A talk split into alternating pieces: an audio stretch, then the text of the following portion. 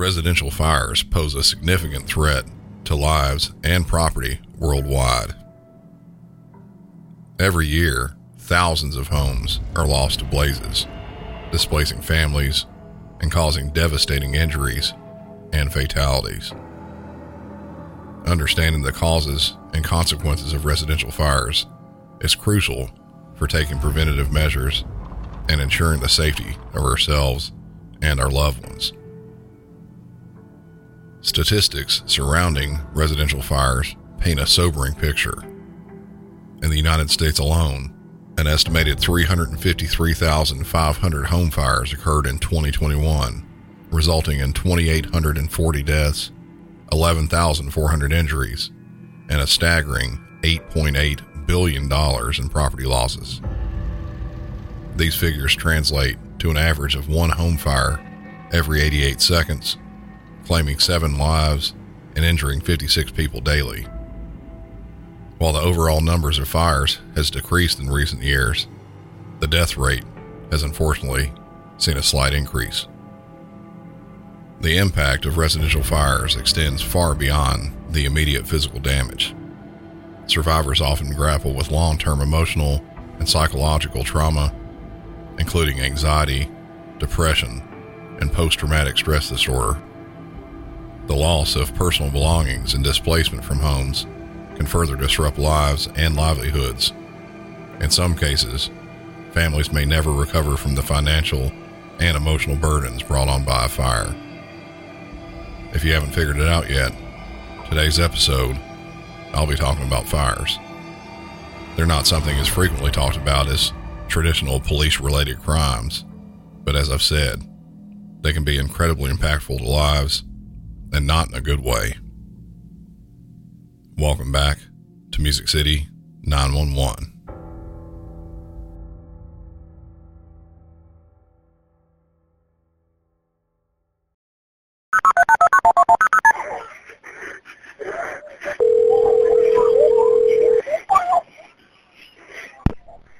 Fayette County nine one one, what's the address of the emergency? Hello, hello, hello, my house is on fire. What's your address? Uh, what? Yes, yes ma'am. Okay, do you know the nearest cross street for...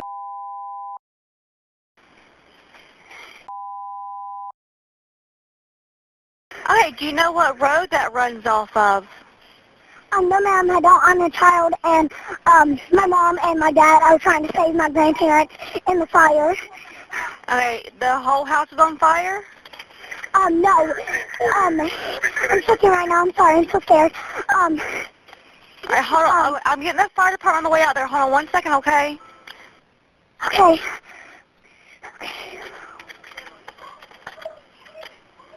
Okay. All right, how old are you? I'm nine years old. Okay, and you said you were trying to get your grandparents out of the house? We're trying to get everybody out the house, evacuating the house.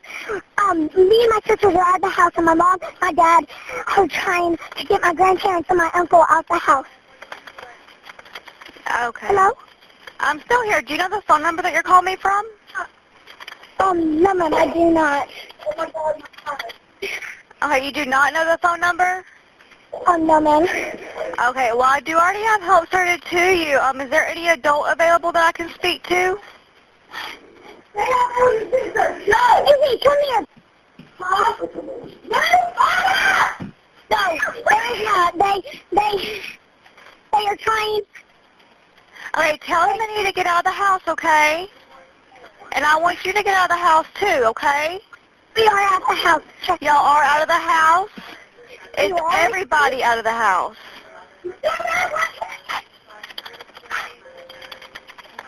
I'm so sorry. I'm shaking right now. I, I understand. I understand. It is okay. You're doing a good job, okay? Can you tell me if everybody's out of the house? Like, is your grandparents out? No, they're not. They the grandparents are not out of the house? No, neither. Andy! Okay. And you do see flames and smoke, correct? Yes. Yes. Okay, where was the fire at in the house? All right, where was the, where did you see the flames at? In the living room. It was where? In the living room. In the living room? Yes. Yes, ma'am. Do you know what started it? Um, no. No, okay. My grandfather's on the window. He still smokes. He still smokes. And he probably, um, she probably, um, you know, you know, like, at the chair on television. I'm checking. I have anxiety. Can't, can't stop. If you don't go back in the house, don't go back in the house. Okay, I'm going to stay on the phone with you, okay, until people get there. So don't hang up with me. Okay. Oh, I promise. I don't have this service. Okay, are y'all in the front yard? We are in the backyard, ma'am. You're in the backyard? Yes. I can't stop shaking. Andy, I can't stop shaking. Okay, and who are you out there with right now? Are you out with your parents? No, they are trying to put fire out. I okay. Okay, I understand that they're trying to put the fire out, but can you please tell them they need to not go back in that house? Mom, you can't go back in there. That's what I told them, and they will not listen to me. They're not listening to you? Okay. Yeah, they're like, they're like up there in the living room, and it's... it's okay, can you see the fire from outside? Yes, the smoke is like coming outside. Smoke is now coming from in, coming outside? Yes, it's, it's like coming outside. Okay, and you do not see your grandparents, correct? They're still inside that house? Mammy, come on! You can only get out here! I'm sorry, I thought I knew. Okay, don't hang out with me, okay? I'm staying on the phone with you till somebody gets there, okay? Okay. Okay, please do not hang up this phone. I hear the police. Okay, you hear somebody? Yes, I hear the police. I don't know. Okay. I don't know if it's not so. Okay, but stay on the phone with me, okay? Can somebody go to the front yard where your driveway is? It's so hard. The police are here. The police are there? Okay, can you go to the front where the police are? But do not do not go into the house, okay? Can you walk around the outside of your house to the front yard? Mammy, come on, come on.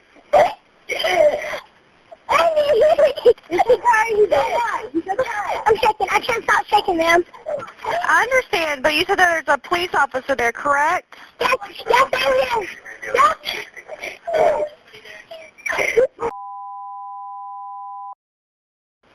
Yes, yes, he's in the front. They're here.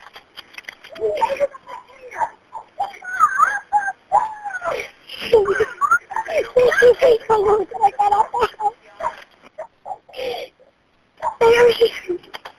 More cops and more cops are coming. This is a firefighter job. We cannot put this out. I know, I know. There's firefighters on the way too, okay?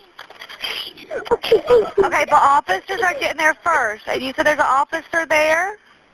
Yes, there's an officer there. Okay, I'm going to let y'all talk to the officer, okay? Fire department should be pulling up any minute. Okay, I'm, I'm shaking. I'm shaking. Okay. It's okay, okay. They're going to take care of it for you. Thank you, ma'am. You're welcome. You're welcome. You did a good job. Right, I'm going to hang out with you, okay? Yes. All right, I'm hanging up. Okay, bye. All right, bye. Most times with house fires, you never ever hear anything about them. Nothing in the news, nothing in the papers, probably nothing even on the web. It's usually pretty simple.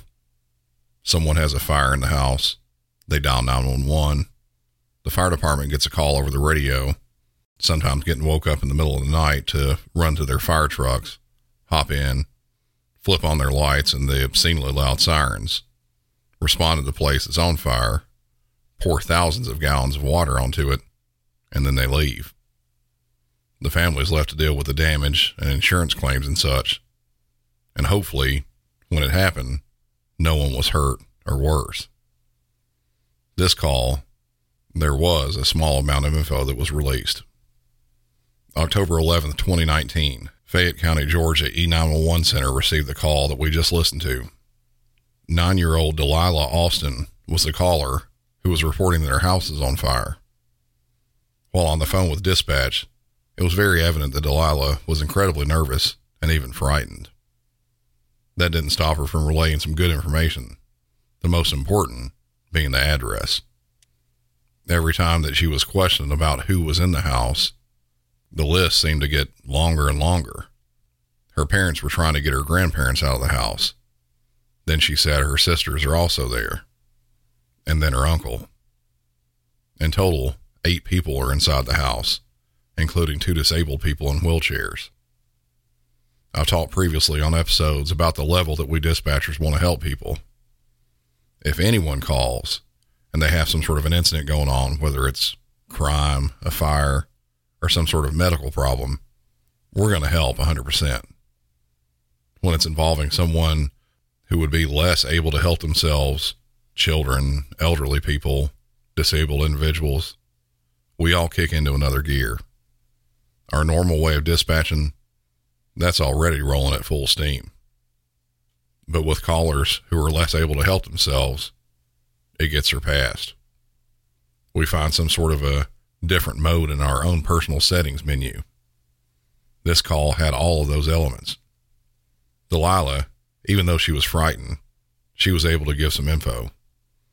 Sometimes it was a bit more difficult because not only was she trying to pay attention to the dispatcher, she was also watching her parents trying to get everyone out of the burning house. Sheriff's deputies got to the house first and went in and got Delilah's father, with Delilah later saying they saved his life.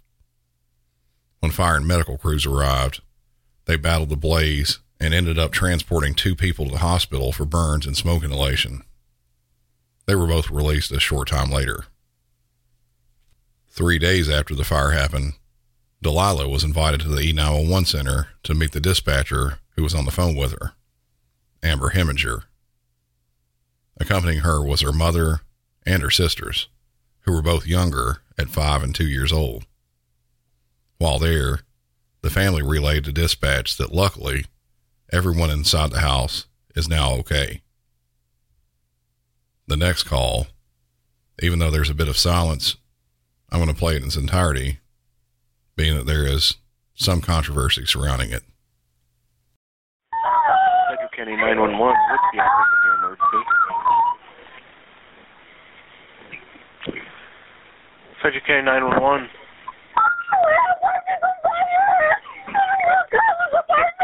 What's your address?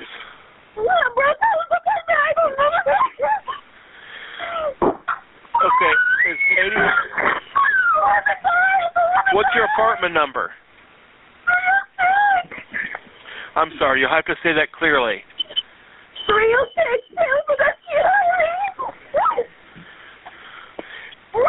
And what what's the name of your apartments? Brook Hollow Apartments. So help me, please. You said your apartment is on fire, is that correct? Hello?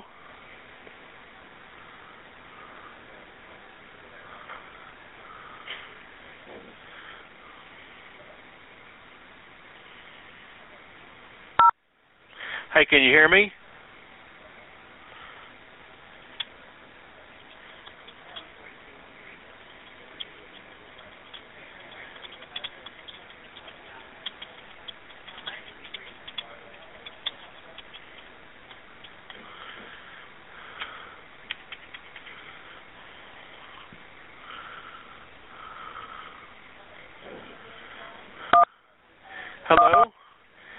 I need you to say your apartment number clearly and distinctly.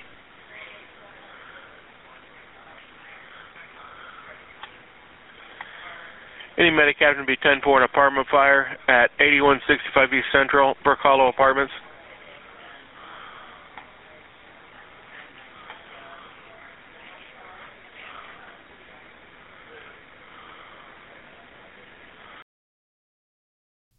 The info in this call, it tells a ton, but it also lacks about two tons. The call came in to the Sedgwick County Emergency Communications Center at three fifty-eight a.m. A large fire department response occurred, which, for a reported structure fire involving an apartment complex, a large response is standard.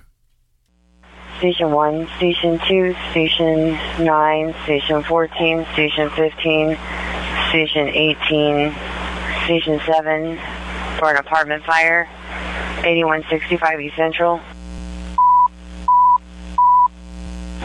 Battalion one, Mobile Air one, Battalion two, Rescue one, Rehab seven, Battalion three, Engine nine, Truck three, Engine fourteen, Squad fourteen, Engine fifteen, Squad fifteen, Engine eighteen, Truck five, for an apartment fire, eighty-one sixty-five East Central, eighty-one sixty-five East Central at Brook Hollow Apartments, an apartment fire. Battalion one, Mobile Air one, Battalion two, Rescue one, Rehab seven, Battalion three, Engine nine, Truck three, Engine fourteen, Squad fourteen, Engine fifteen, Squad fifteen, Engine eighteen, Truck five, your map page is six zero four seven, operate T A C one on arrival, T A C one.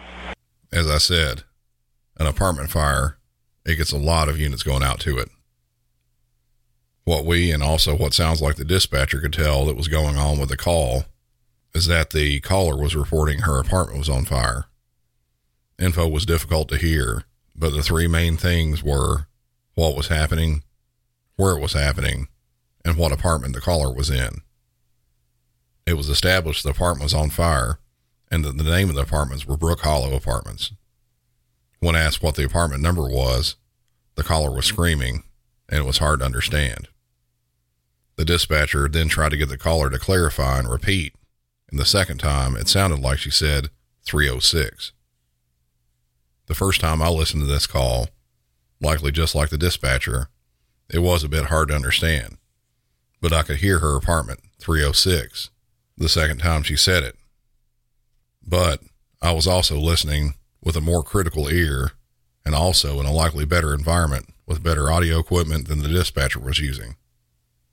A dispatcher in a loud call center environment might not have been able to extract that, though with the use of a playback function in their phone system, if available, it should have been pretty clearly heard. The phone went silent after that. The dispatcher wasn't able to have the caller confirm the apartment number or any other information. Fire crews started going to the scene and gave what we call a brief initial report, or B I R.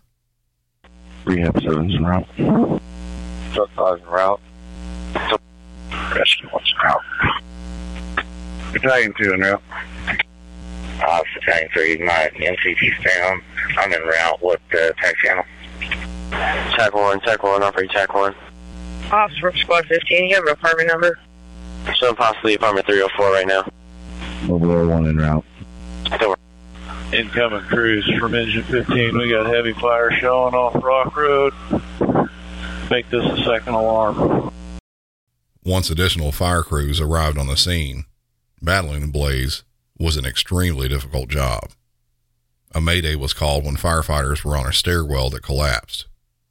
It was an extremely unsafe situation for the firefighters, but it was also a dangerous scenario for residents there inside the apartments. Three people were injured, two of those when they jumped from a window trying to save themselves. The caller that we heard, Paoli Badeski, she was found taking shelter in her bathtub, though by the time the firefighters got to her, it was already too late. Her last words that we know were possibly recorded on that call, but hard to hear. Help me, please.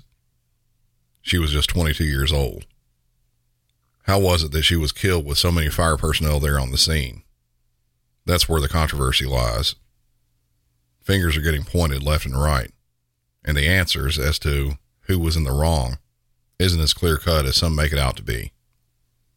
If you were to look up the victim's name on a search engine like Google, article after article will pop up about her being a fatal victim of a fire, and in almost all the articles, you'll see how the nine one one dispatchers are to blame.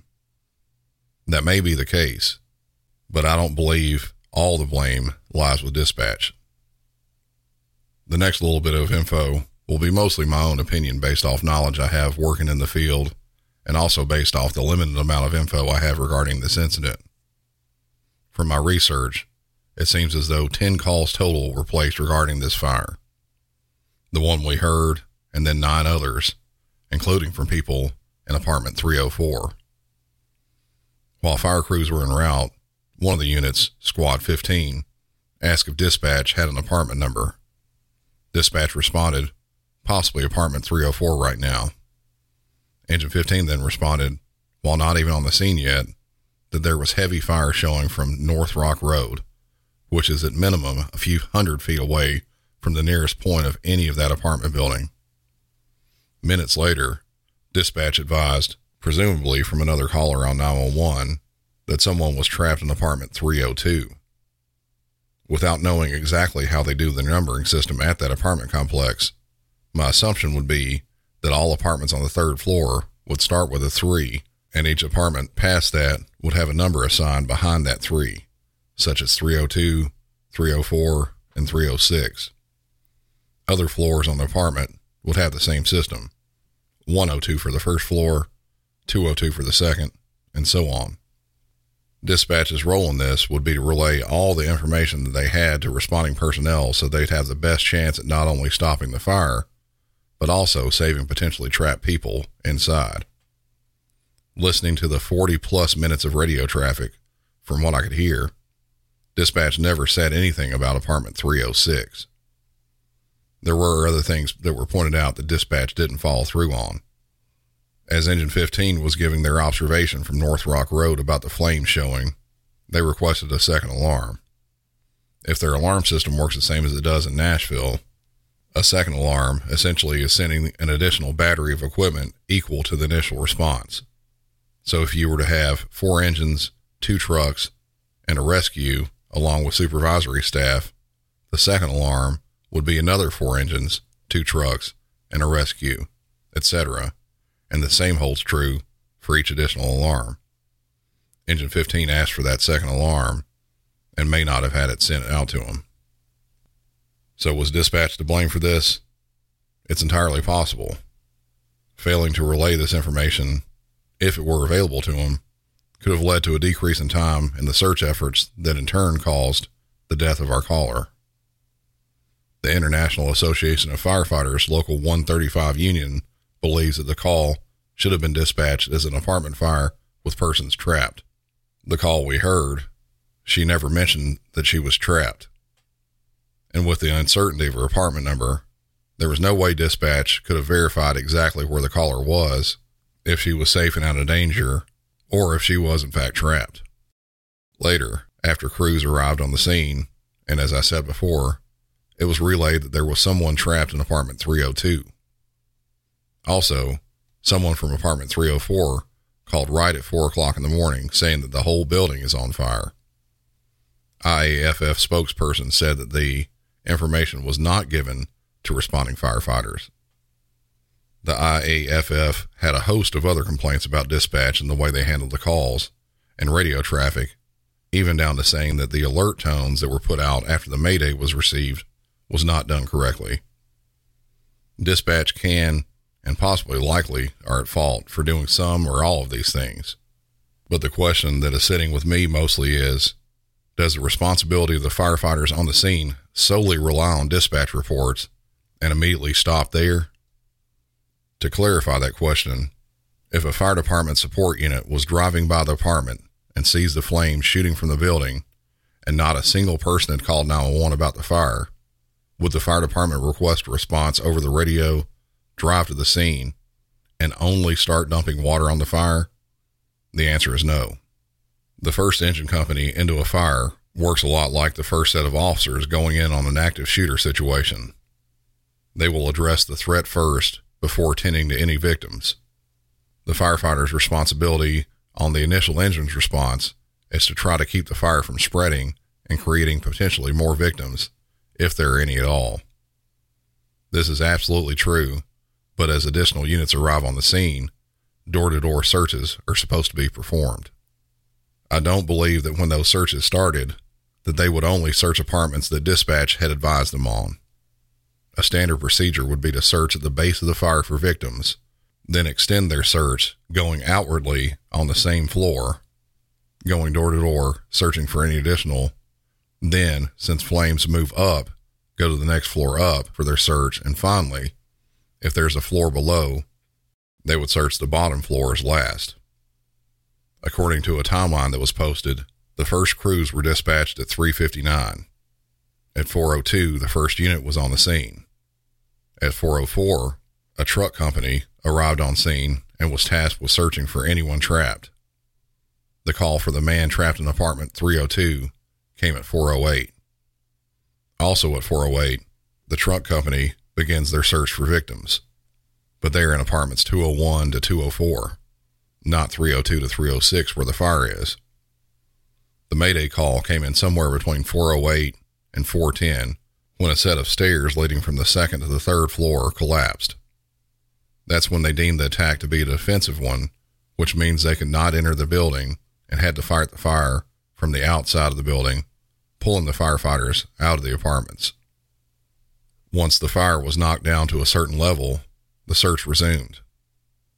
Our caller in apartment three oh six was found in her apartment twenty-six minutes after her nine one one call came in. Obviously, I was not on the scene there.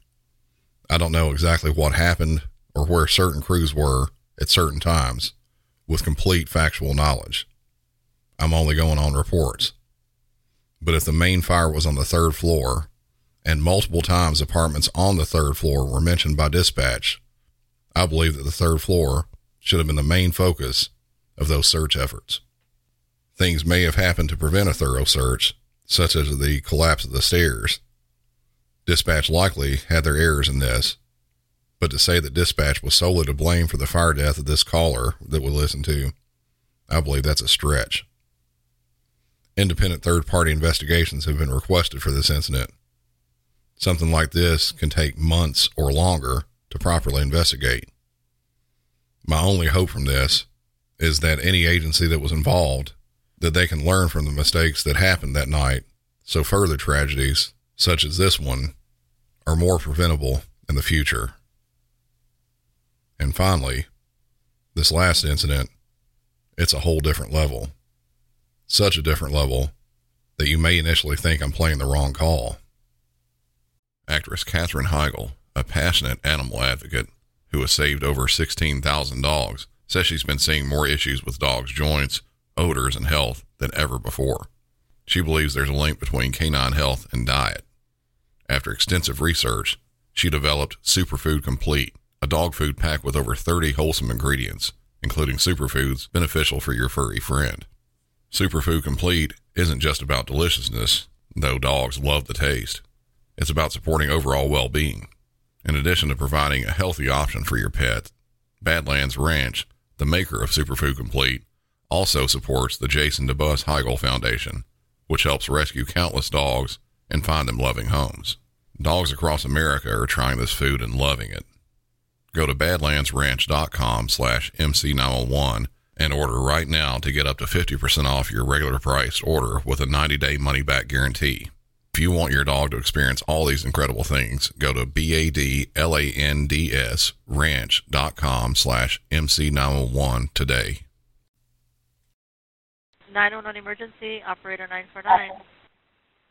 Yes, my sister broke into my house and she has a gun. And she pepper sprayed me and I'm locked in the bathroom. Give me the address, please. nine six Laramie Avenue, Chatsworth.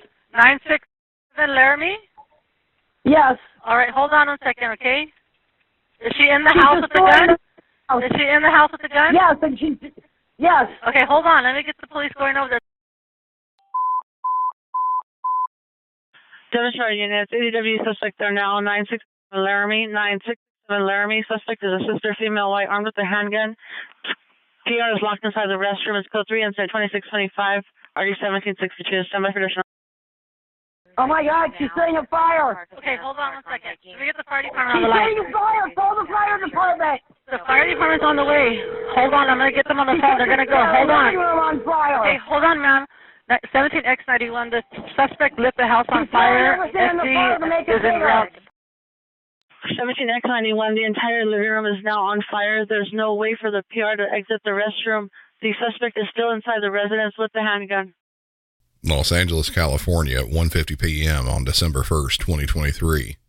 nine one one was dialed, and the caller was reporting her sister was there with a gun, and she was destroying the inside of the house and also pepper sprayed the caller. That was there on the inside of the house in the ninety-six hundred block of Laramie Avenue. Not long after units were dispatched, the suspect set the house on fire with the caller still inside. Fire department is then started to try to battle the flames, but just as with any situation like this, there was an obvious scene safety issue, the woman with the gun.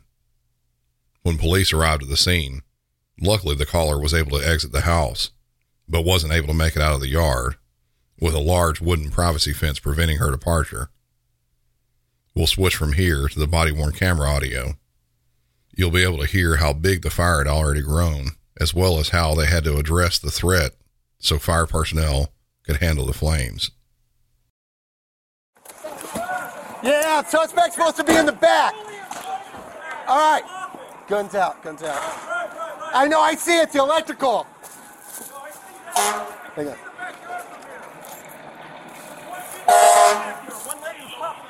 Okay, female suspect is what we're looking for with a gun. No, she set my house on fire. Where is your sister, right? Yeah, I think she's in the backyard, but I don't know. Okay, let's get you out of here first. Go around through. Is anybody here at the house? No. Stay there. Get this out of the way. Hold for me. Hold. Get her out of there. Is there something locked in there? Uh, yeah, it's locked here. Can you fix this? No. Hang on. Pull it, perfect. Okay, come out here, here, here. Come on out. Where's your sister last seen? In the backyard. Hello, ma'am. Where was she last seen? In the backyard. Okay, leave that bag there. Give it to the officer. Go stand over there at the corner.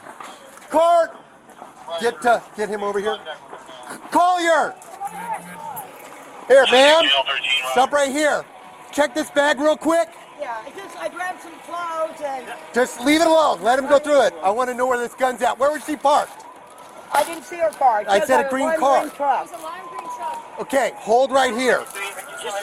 This is our victim. This is our victim. Hold. Back up. Hang on.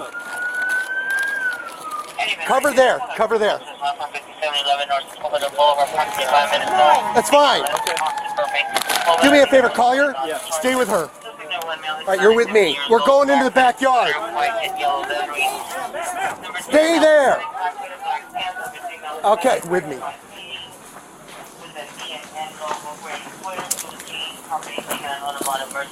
Stay with me.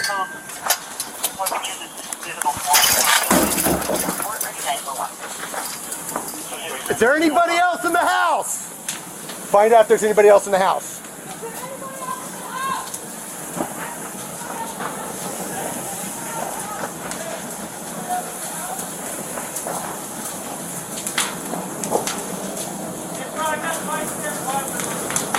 Okay, perfect. Get in here with me, Collier.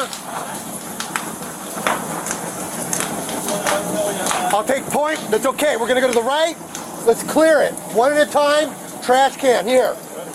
I'll cover down. Clear the trash can. Okay, hold that door. Okay. Let's go. Let's go. Move in here. Hot. Go. Fucking hot. Woo. Yeah. Run through it, run through it. Go around the back. Can you clear? Can you go around the garage? Can you go around the garage? Go around the garage that way. Go. Move it. Good.